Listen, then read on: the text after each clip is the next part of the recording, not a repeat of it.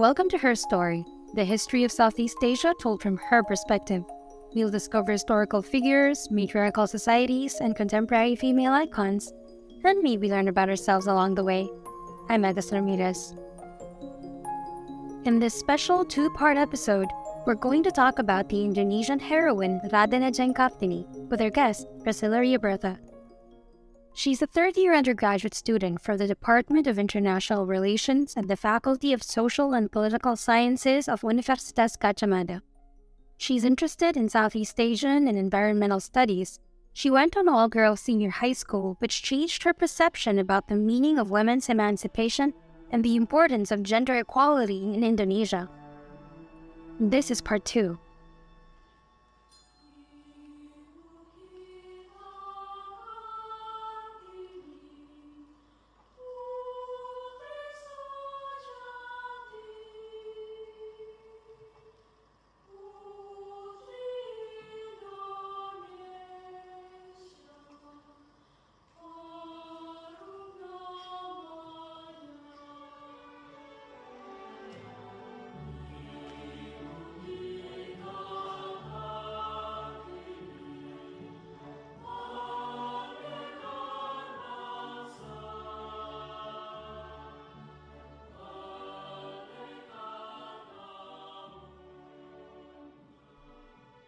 Kartini passed away very early. She was only 25 when she died of complications after the birth of her first child.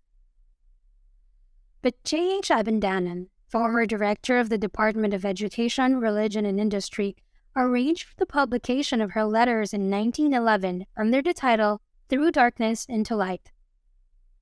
The book enjoyed great popularity and generated support in the Netherlands, where the Kartini Foundation which in 1916 opened the first girls' school in Java, thus fulfilling Kartini's ambition. Her ideas were also taken up by Indonesian students attending Dutch universities. In 1922, an Indonesian translation of the letters was published. Although Indonesian nationalist aims went far beyond her ideas, she became a popular symbol and her birthday celebrated in Indonesia as Kartinian. Joining us again is our special guest, Bertha. Have you read the letters of a Javanese princess, and what can you tell us about it? Okay, it's going to be a long explanation. Yes. Okay. Yeah. so, uh, Letters of a Javanese Princess is a compilation of letters that Kartini sent to her European friends, including Stella Zeehandelaar, and Abendanon. I'm sorry if I mispronounced the names. Uh, during the period of 1899 to 1904, or around a week before she passed away. So, oh. actually, this book was first published in 1911 under the title of Out of the Dark Comes the Light or uh, ya habis gelap terbitlah terang in bahasa Indonesia. Um, so the letters consist of Kartini's various thoughts and ideas about marriage, women emancipation, her critics for tradition and religious practices that are related to marriage, and also her view on nationalism and the usage of languages that are related to colonialism. And all of that uh, are beautifully wrapped with bold and evocative word of a Javanese young lady, which is quite rare. It was rare at the time. And she had this overflowing passion to study. And even she repeated several times in the letters that she wanted to go to the Netherlands to study, but she even couldn't go to Batavia or, or now Jakarta to study because she had to be secluded as a part of Javanese tradition uh, to prepare uh, young women to be good wives in the future. Uh, but I think, if I'm not mistaken, the seclusion lasted for around four years. Uh, however, I think the most interesting part of this book is that Kartini loved her family that much. She loved her father and respected him the most. And uh, from the letters, I got a sense that she was one of the dearest children of her father, although she was a girl.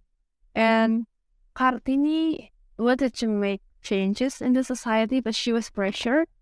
And she knew that any changes would hurt her father, whom she loved the most. So uh, at some point in the letters, uh, I found that Kartini probably probably felt that her parents could become the obstacles of her struggle. But at the same time, she still had the duty as a child to take care, to take care of her parents, who supported her so much. And I think uh, this became the biggest dilemma that Kartini faced. Because this book is a biography that I found that Kartini changed. I mean, her patient remained the same, but the way she um, delivered the letters was changing. I mean, in the first year, she was more bold. Uh, in my opinion, she was more bold.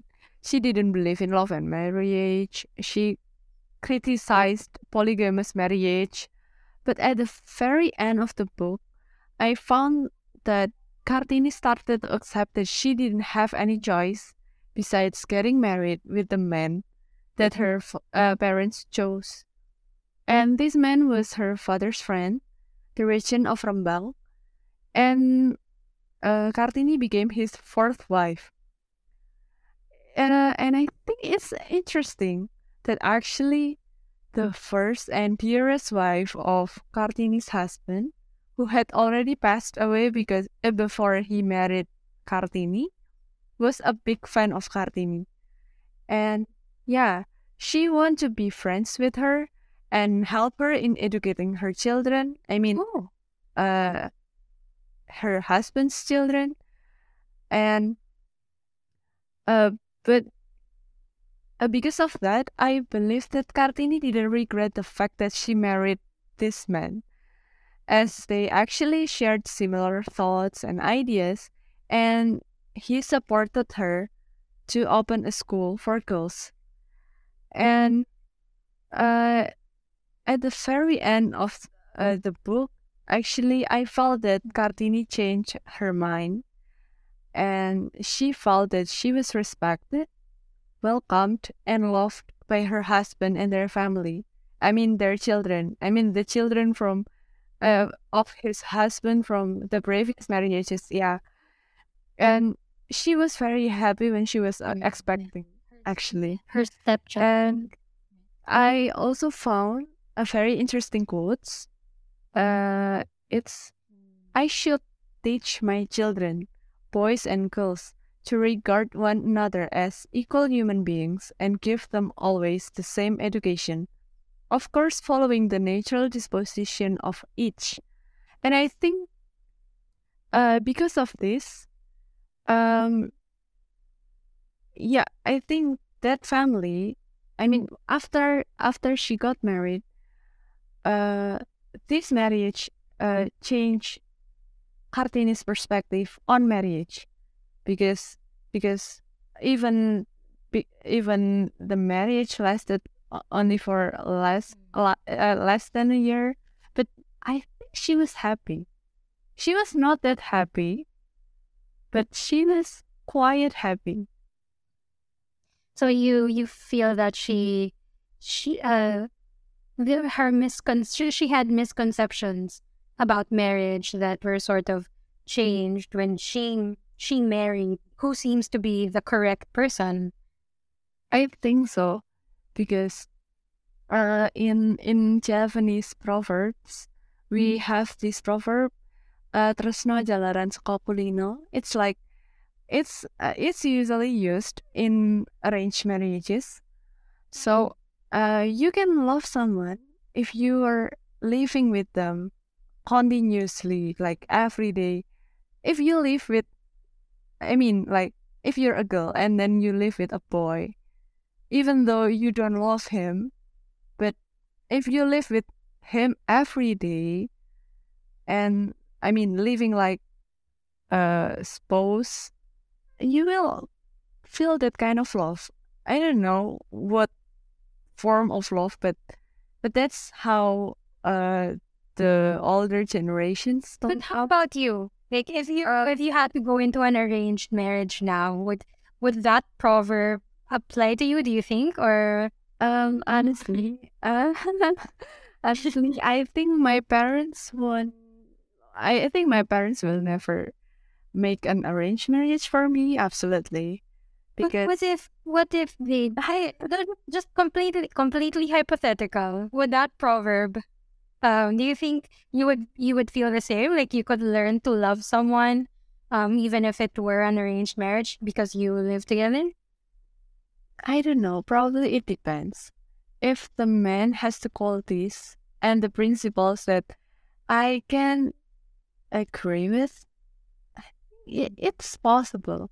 Like because all of my grandparents, I mean my grandparents from my father and my mother, both of them were, uh, they were going through arranged marriages, and I found that they, I mean those couples lived happily even until now. Uh, well, my uh, both of my grandmothers uh, passed away more than a decade ago, but they are still single. I mean, my my my grandfathers.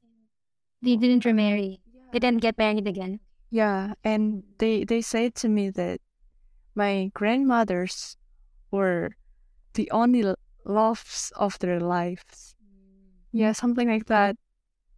So yeah, I think uh, the acceptance that happened in the case of Kartini happened because she married the correct person, the person that um uh Has this yeah shared the same idea. How relevant is Kartini's story to you as a modern Indonesian woman?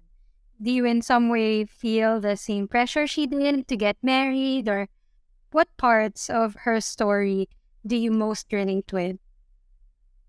Um, well, about getting married, um, actually, my because my family is a modern Javanese family, and I also came from a devoted Catholic family, and it's actually not an unusual combination in Indonesia, but because I'm the firstborn and I'm the first daughter of my family, so actually my parents are counting on me, and they want me to like pursue higher education and yeah, you know, fulfill my potential, something like that.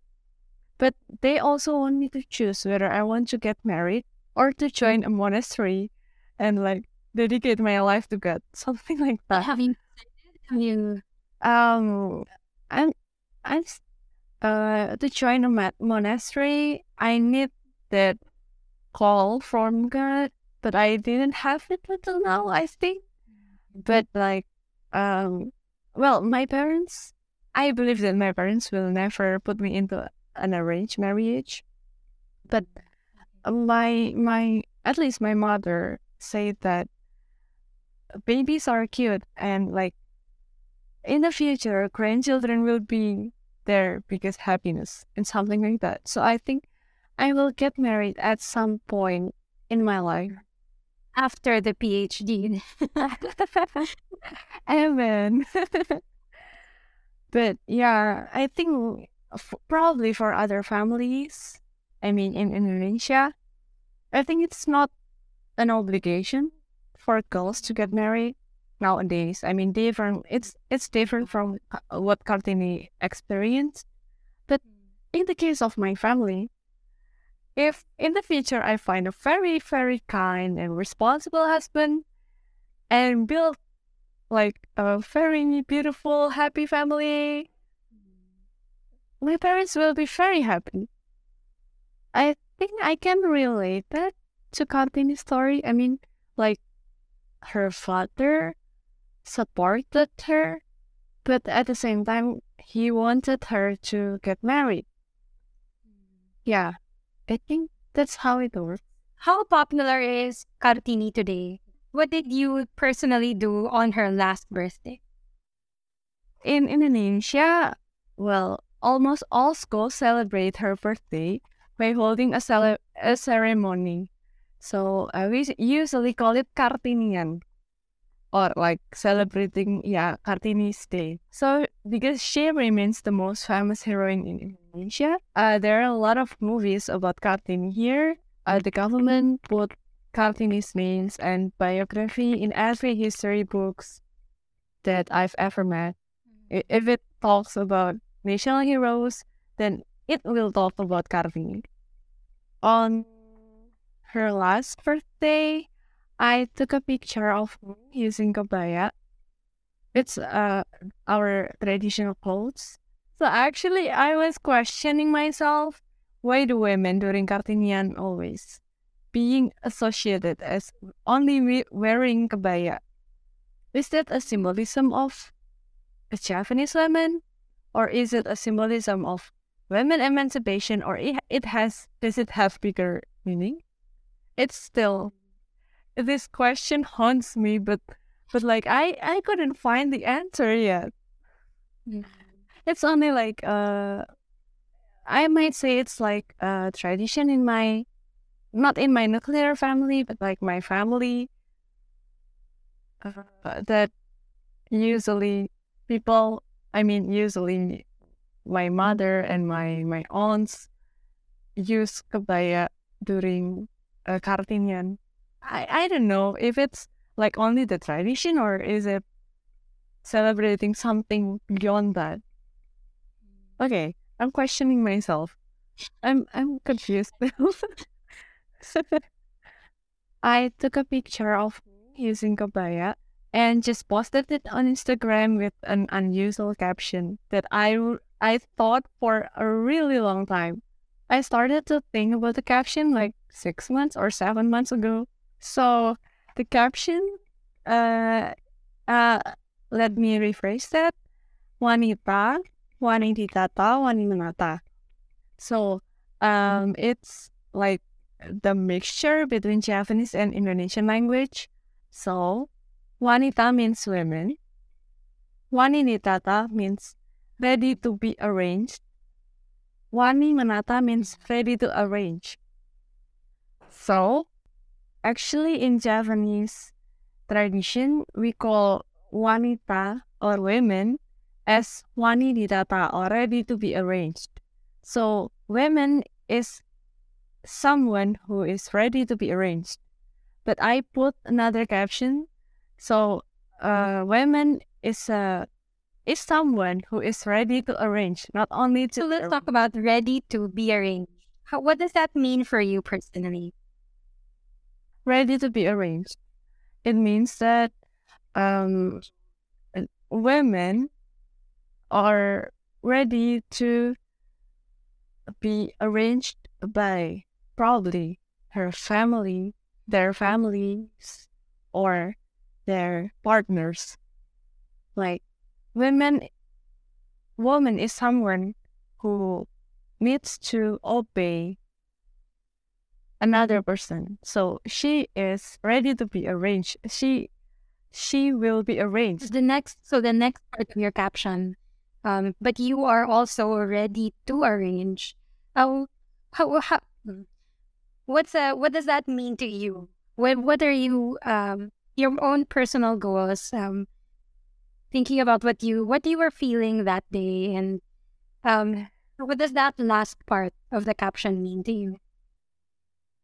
Uh, so personally, I think ready to arrange means that now, uh, as a modern Javanese woman, as a modern woman, I and also other women has uh, have the power to do whatever that probably we couldn't think we could do, like pursuing PhD degree, something like that. It was probably like 20 years ago or 30 years ago. It's not that far, but uh, it was quite, uh, it's an impossibility, almost impossibility for women to pursue PhD um, degree. But for now, even though like a lot of Indonesian women that uh, didn't really think about that, but all of us have the same um, chance to pursue it.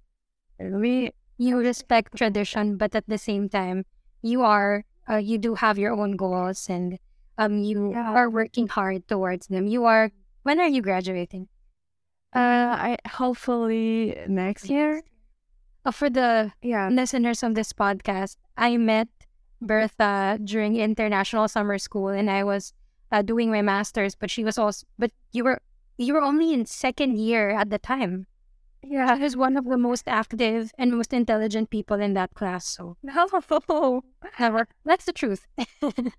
so, um, for the, I guess my last question, what's the biggest lesson you take away from the story of Raden Ajeng Kartini? Um, so actually, there are a lot of lessons that we can take from the story of Kartini.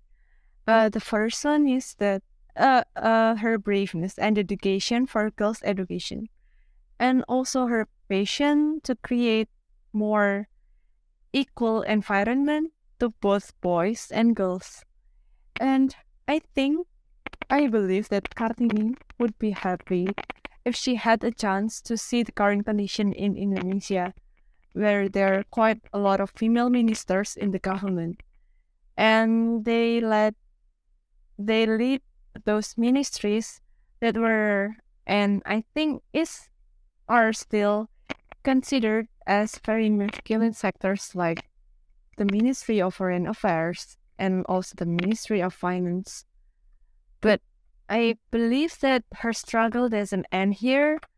And uh, right now, the society in Indonesia should still struggle for gender equality. And I'm sad that actually there is a trend of teenage marriage in Indonesia nowadays with like religious and tradition excuses.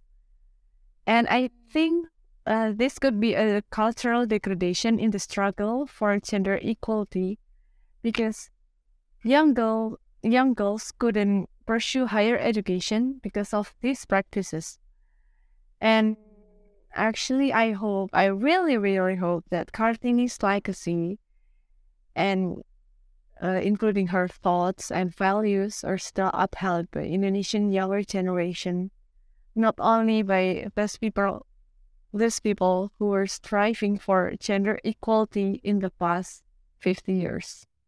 That's a really great way to end this episode. Thank you, Bertha. I'm really happy that you uh, came on this podcast. I hope everybody listening to this would take away something uh, that they resonate with in the story of Radina Giancartini. Thank you. Thank you for inviting me. It's it's been a pleasure.